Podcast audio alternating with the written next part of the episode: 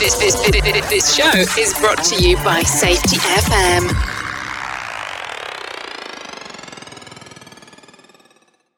A tale of organisational amnesia. We have to ask a question Do organisations have a memory? Or is the memory based on the workers' memories that belong to that organisation? When workers leave or move on, do these memories and organisational stories dissipate? We quite often talk about organisational knowledge and organisational learning, but what do these things really mean? Does it really happen? And how can we improve and help organisations remember? To illustrate the story, I'll share an example with you of organisational amnesia. The organisation had an industrial accident that led to the tragic death of one of the workers. The accident was a set of circumstances that could have been foreseen. What the people in the plant didn't know is that a similar accident with nearly the same set of circumstances had happened eight years earlier at another one of the organisation's locations in a different region.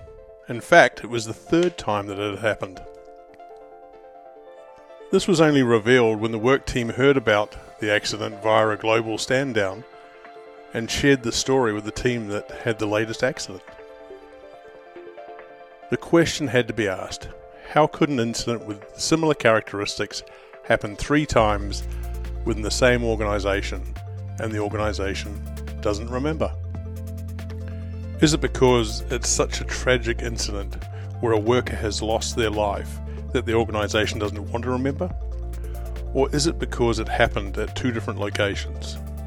That the people in one location remember because of the discomfort and the pain of the tragic life changing events that resided in their collective memories, and they will share this with new workers at their location. However, that story and the intensity of the tragedy isn't shared or can't be shared across the whole organisation.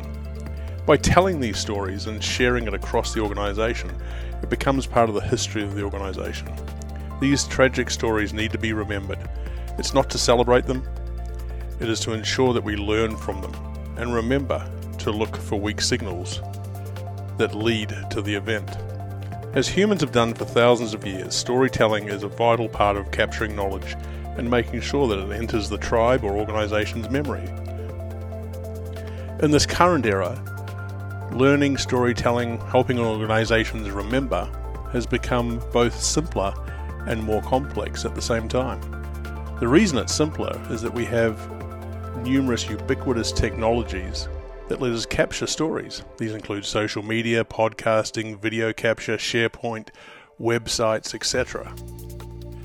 The issue becomes how do we make sure that these stories that are too important not to repeat stay relevant and obvious as time moves on and the organisation changes and adapts to the environment it operates in, while at the same time workers come and go. We need to develop methods to stop these important stories from becoming weak signals and drifting into everyday noise of the organisational activity.